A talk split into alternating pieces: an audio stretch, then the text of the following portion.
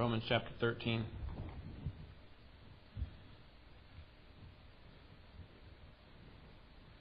In chapters 1 through 11, Paul explained the glories of the gospel about Jesus the Messiah. And in chapter 12, he transitioned from what God has done for us to what we ought to do for God. And how did Paul begin chapter 12? Remember, he encouraged us he encouraged us to offer our bodies as living sacrifices. That is, that, that we must engage in the process of total transformation. That's why it comes across as a command. You engage yourself in offering your bodies as a living sacrifice. That we need to be complicit with the work of the Spirit and what He's doing in us, which requires that we renew our minds. Verse 2, right? He concluded um, chapter 12 by talking about cultivating humility and service and love for both believers and unbelievers. And then we saw last week our total transformation also includes our submission to the government that, that God has placed over us. That is, that, that we have responsibilities to them. And, and he finished in verses 7 or verses 6 and 7 to say, pay your obligations to the government. That is, if you owe taxes to them or customs or honor or respect, pay it to them. Give to them what belongs to them. Well, here in verse 8, we have another obligation that really serves as the summary for all our interpersonal relationships. This obligation is one of loving one another. That we, it's not a, a an optional item it's not an optional action. We can just do it if we feel like it. We have an obligation to love one another. So turn. So uh, look with me at verses eight through ten in Romans chapter thirteen. This is the word of God. Owe nothing to anyone except to love one another. For he who loves his neighbor has fulfilled the law. For this you shall not commit adultery. You sh- shall not murder. You shall not steal. You shall not covet. And if there is any other commandment, it is summed up in this saying You shall love your neighbor as yourself. Love does no wrong to a neighbor. Therefore, love is the fulfillment of the law. This morning, we see that God calls all believers to continually love one another, that we have an ongoing obligation to love one another. Believers have a continual obligation to love one another. So let me show you this in the text. Um, first, love is our unending obligation. Now, what you need to see here is that there is one main verb or one main command that we need to respond to, and then all the rest of the text, all the rest of verses 8 through 10, focus or show support how that command ought to be lived out. And the reason, uh, we're, we're going to see the reason why it's so critical to love in this way. But notice the main command there in verse 8 it is to love one another. Now, it's stated in a kind of a different sort of way. Oh, nothing to anyone except to love one another. So it doesn't come across and say, love one another. But, but really, the force of the command falls at the end of that, that statement or that imperative, and it is to love one another. The reason that we are to love one another is seen in the next word, for, for he who loves. And then notice verse 9, for, and then he, he gives some examples of some commands that sum up love. And then in, in verse 10, we could begin the, the verse this way For love does no wrong to a neighbor. So the, the main point is all these supports go back to this main command, which is to love one another. And the conclusion of this reasoning is found at the end of verse 10, which is that love is the fulfillment of the law. So we'll get to each of those in turn. But first, this unending obligation to love.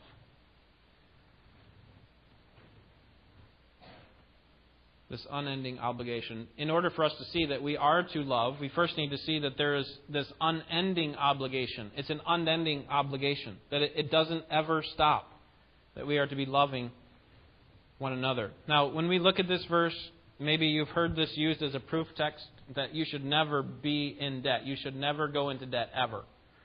You see that in the text says, owe nothing to anyone. And so we take that and say, okay, we should never have a debt. We should never have anything that we ever have to pay towards anyone. But that's not actually what the text is, is talking about. We know that it's not wrong, uh, or we know that there is some danger, right, in borrowing money. Because Proverbs 22 7 says that the borrower is servant to the lender. So we actually become a slave in a way to the person who has the account over us or the person that we owe the money to. But I'm afraid that too often we have bought into the mindset in our Christian subculture that it's actually evil to borrow. And what I want to suggest to you from the scriptures is that that, that is not the case. It is not evil to borrow. Turn to Psalm 37. Let me just show you an example. Psalm 37.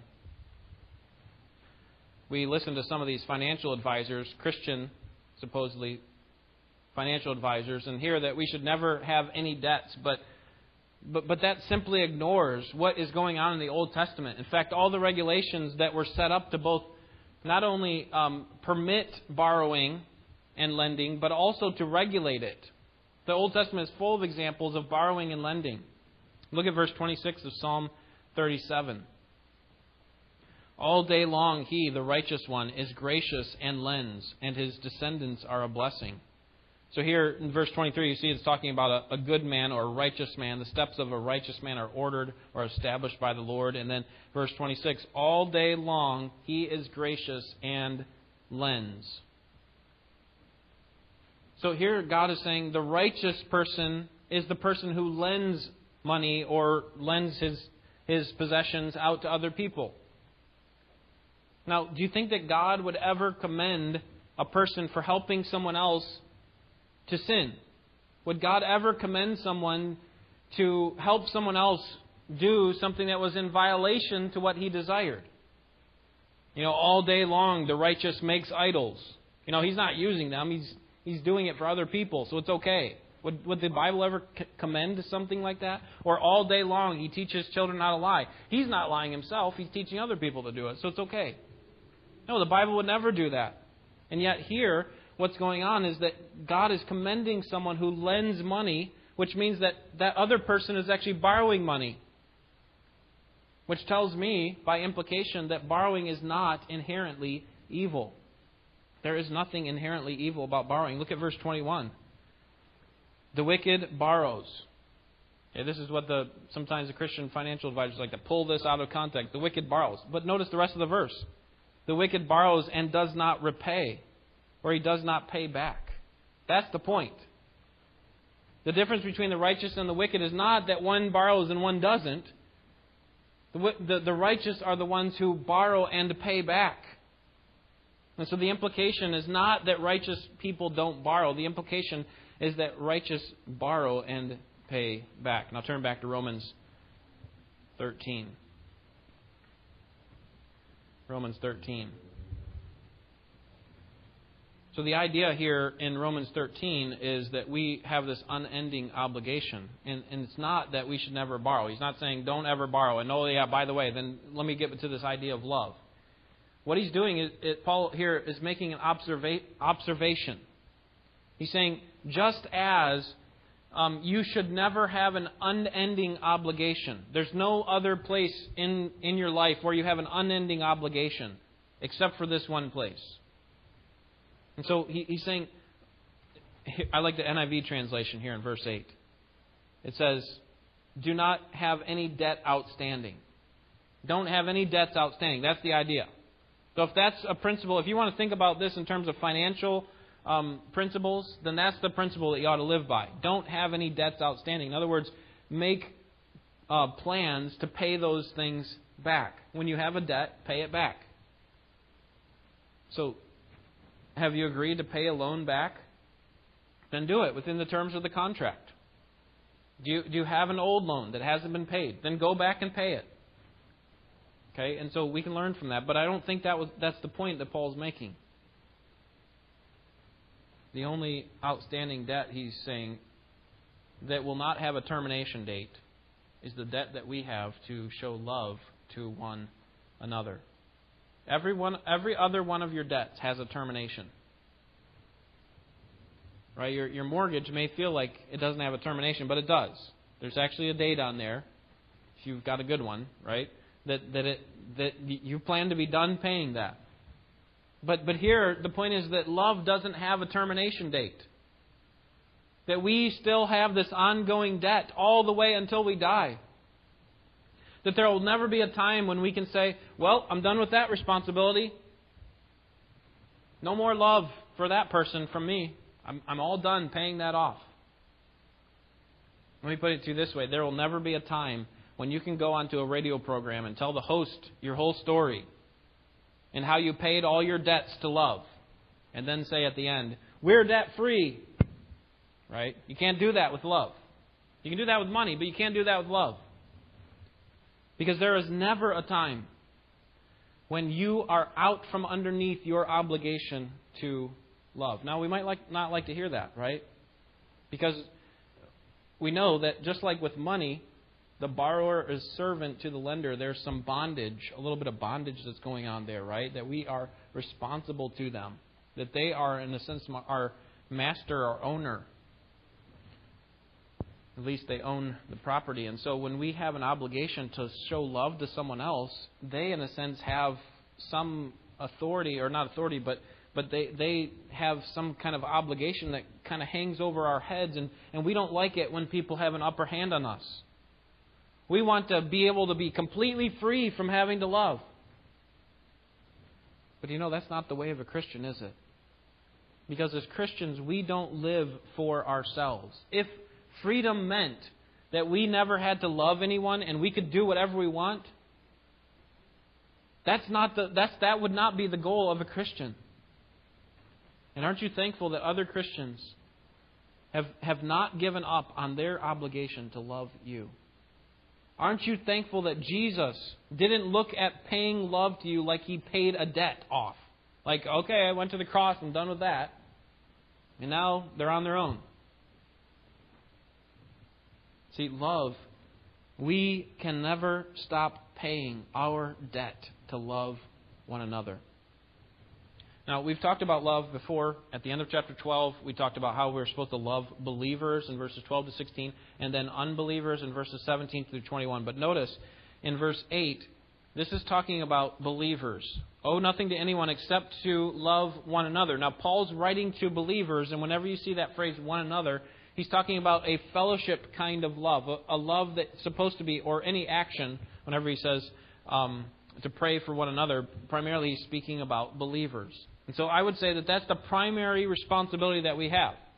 Now we know from chapter 12 we have responsibilities outside of the relationships that we have with believers to, to show love to any neighbor that we have. Right? The neighbor, remember how Jesus defined it with the parable of the Good Samaritan. It's anyone who crosses your path. That's your neighbor. You need to show love to them. But I think the primary focus that Paul has here is you believers who are reading my letter you have an obligation to yourselves to show love to one another. And that debt, that obligation never ends. So, now that we know the, the main command, let's look at the foundation for it in verses, the second part of verse 8 through verse 10. The main reason that we are to love people unendingly is stated here at the end of verse uh, is stated at, at the end of verse 8, and then it's also stated again in verse 10. It says at the end of verse 8, For he who loves his neighbor has fulfilled the law. Then notice in verse 10 at the end, Therefore love is the fulfillment of the law. Paul is going to use these three verses to support his exhortation to love without ceasing, love without stopping. And his support is that when we love, we have fulfilled the law. Now, what does it mean to fulfill the law? If we're going to understand that, we need to first understand what it does not mean. What does fulfilling the law not mean? Well, fulfilling the law does not mean that we've accomplished all the law's demands. That's not what Paul is saying. He's not saying God set up a standard for you to obey, and when you love, you've done everything that God requires, and therefore God accepts you. That's not what Paul's saying. We know that because James 2:10 says that if we offend in one point, we're guilty of breaking the whole law and therefore condemned before God. And we also know from Matthew 5 that Jesus is the one who fulfilled the law. He's the one who perfectly met all of its demands. The fulfillment of the law does also does not mean that we earn our salvation. That you know, as we love one another and as we continually do it, then we, we've earned our salvation so that when God looks at us at the end of our lives, He's seen that we've loved enough, and so now He can grant us salvation and we can enter into His heaven. Christ is the only way that we can receive salvation. And that salvation does not come by our loving one another. That salvation comes by grace through faith. It is not of ourselves. There's no works of the law by which we can be justified. So, what does it mean then to fulfill the law? And here we see that, that law is the underlying the, the, the law, the underlying reason for the law, or what was going on in the law, had to do with love. Can I just remind you that, that if you wanted to sum, summarize all of the Old Testament commands, all 613 Old Testament commands, if you wanted to summarize them, you could narrow them down into two. What are they? Love the Lord your God with all of your heart, soul, mind, and strength. And what did Jesus say? The, the second one is like unto it love your neighbor as yourself. If you want to summarize the entire Old Testament, you could summarize it by saying, love God, love others. And, and so, what that tells us is that if you want to look at what it looks like to love your neighbor, then, then look at all the commands that God gave in the Old Testament. Because you know why those commands were set up? It was, they were set up to show what it looked like for them to have a right relationship with God and what it looked like to show love to their neighbors all the laws could be summarized in that way. And so, what that tells us is that love is the underlying purpose of the law. God gave the law not to bring people to salvation. No one can come to salvation through the Mosaic law. The law was, was designed to show them their sin and also to show them what love looked like and to show us. Let's look at that in the text, verse 9.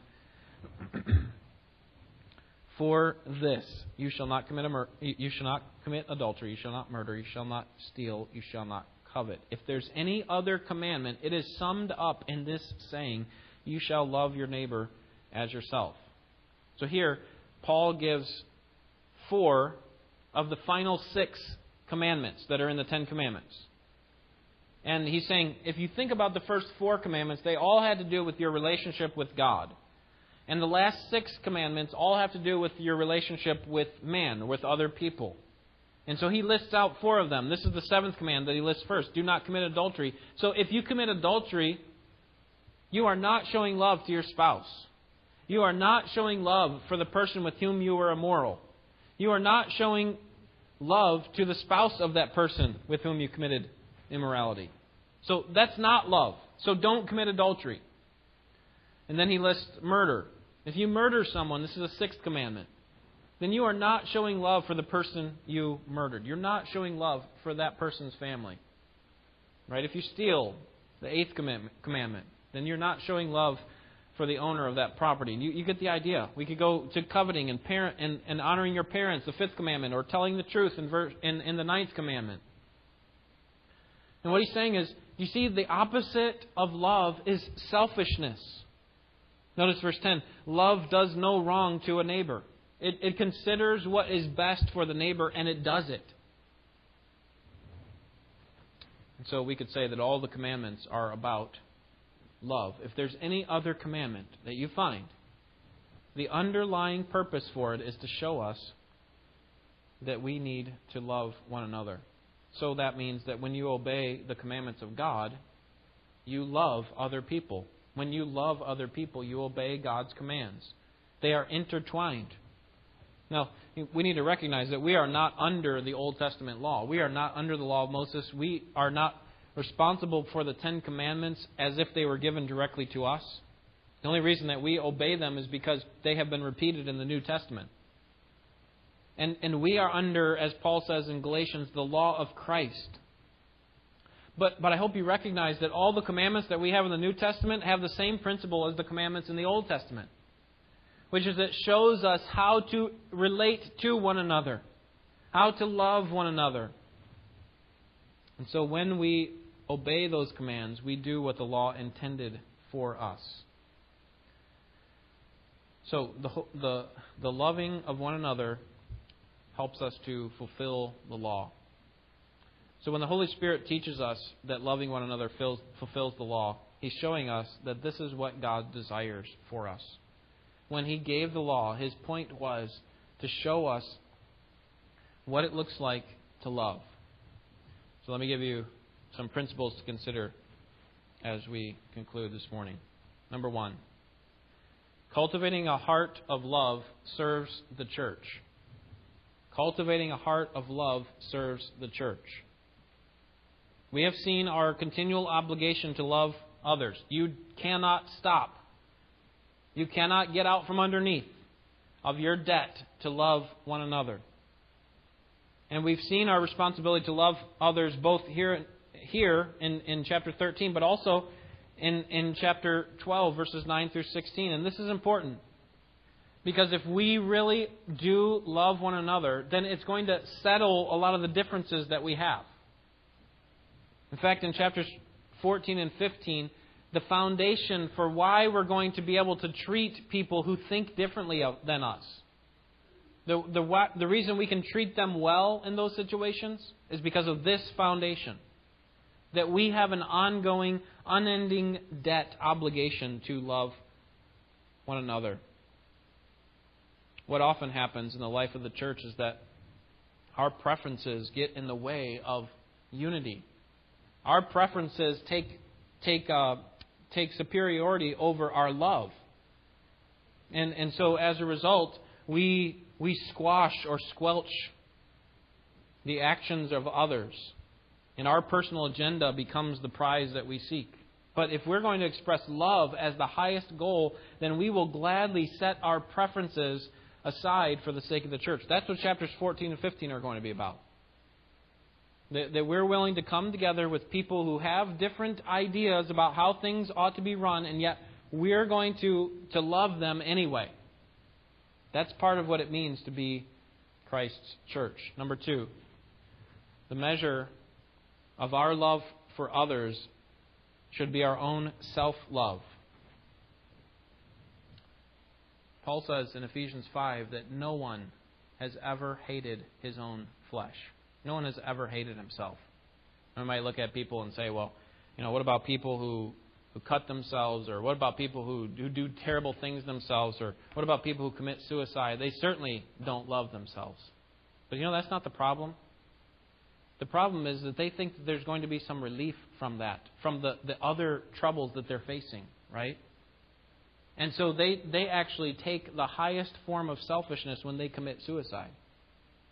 That is, that they are actually loving themselves most when they kill themselves. And, and so the point is, is not that we shouldn't love ourselves. We all do. That, the point is that we all do. We can't get away from that.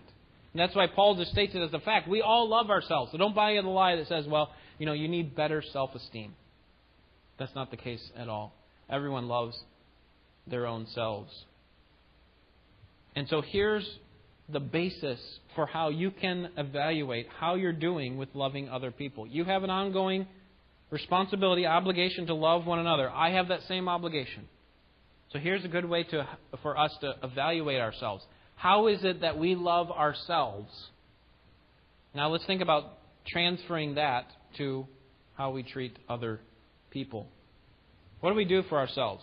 We, we always are working to make sure that we have the highest pleasure, right? And that we are accomplishing the greatest good. As Christians, that should be the case. And so that should be the measuring stick when it comes to loving others, right? I like what John Piper has to say about this topic. He said, So, do you like to be fed when you're hungry?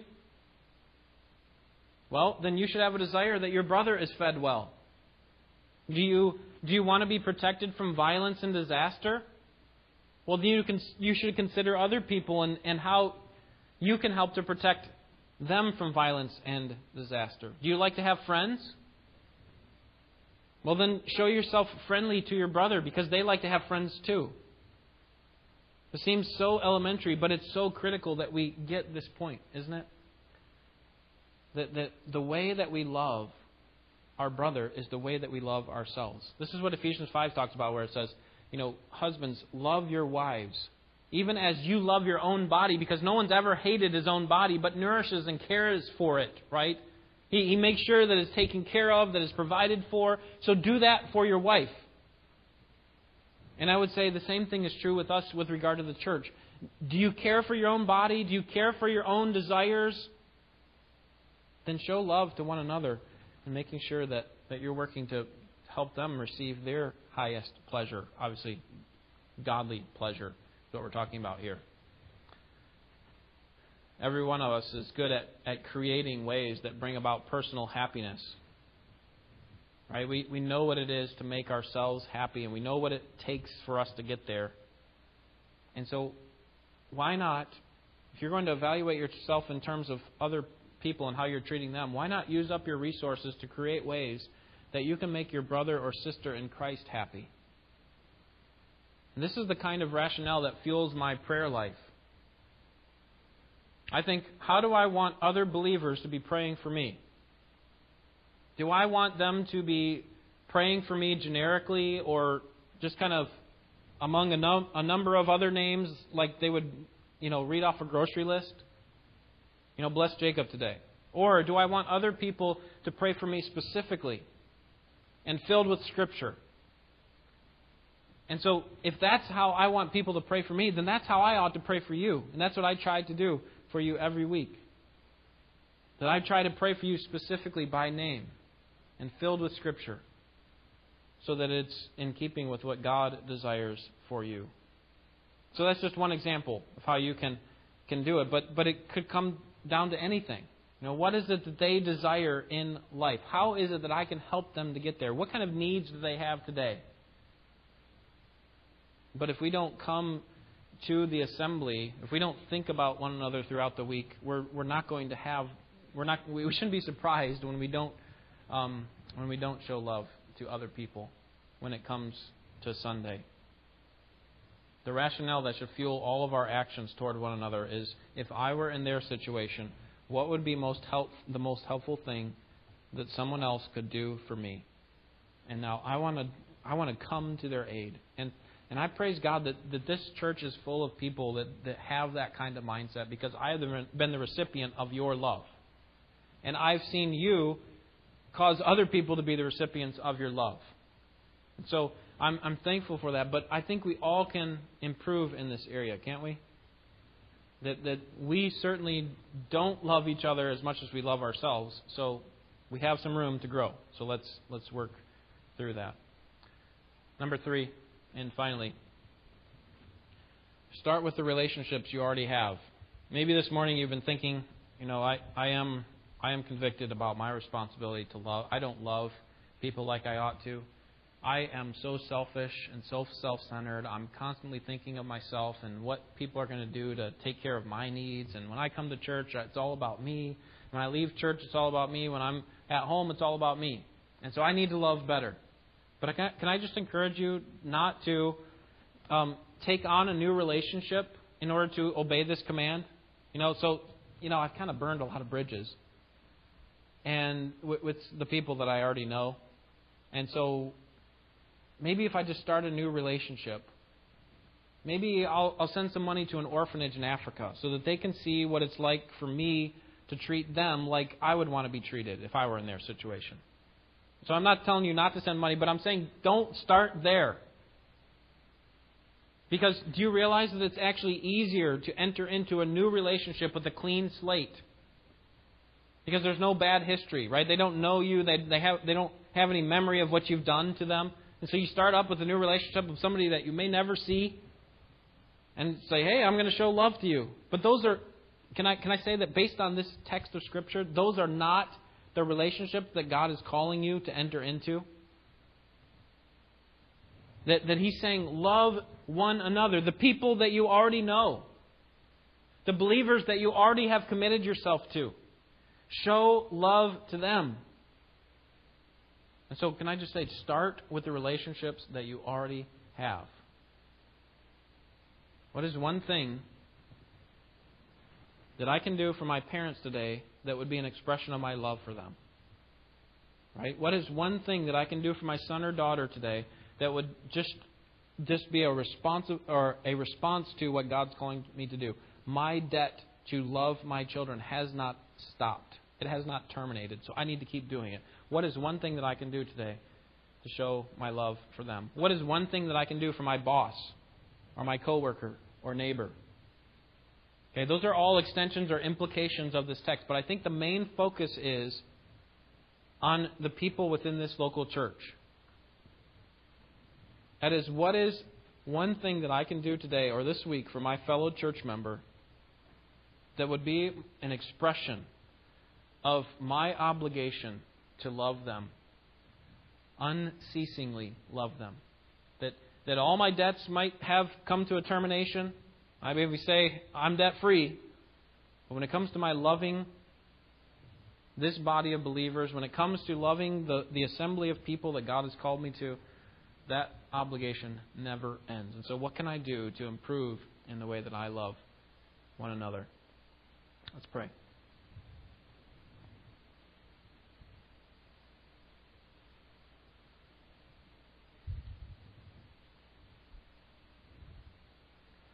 Father, we are grateful for Jesus Christ and we reflect on, on his love for us. We think of how he has uh, selflessly given of himself uh, so that we could receive what we didn't deserve. And too many times we size people up and and determine whether or not they are worthy of our love. But Lord, we're thankful that you didn't do that to us because we were not worthy of your love, and yet you gave it to us anyway. That while we were yet sinners, that's when Christ came to die for us. And so, Lord, our highest pleasure is to know you and to experience your deep, deep love. And so, Lord, may that be the thought that we have and the, the ultimate goal that we are working towards with regard to the lives of believers in this church. That we want to see them experience that highest joy as well. To know you and to have a deeper relationship with you. So, Lord, help us today to consider how we can provoke one another to love and good works.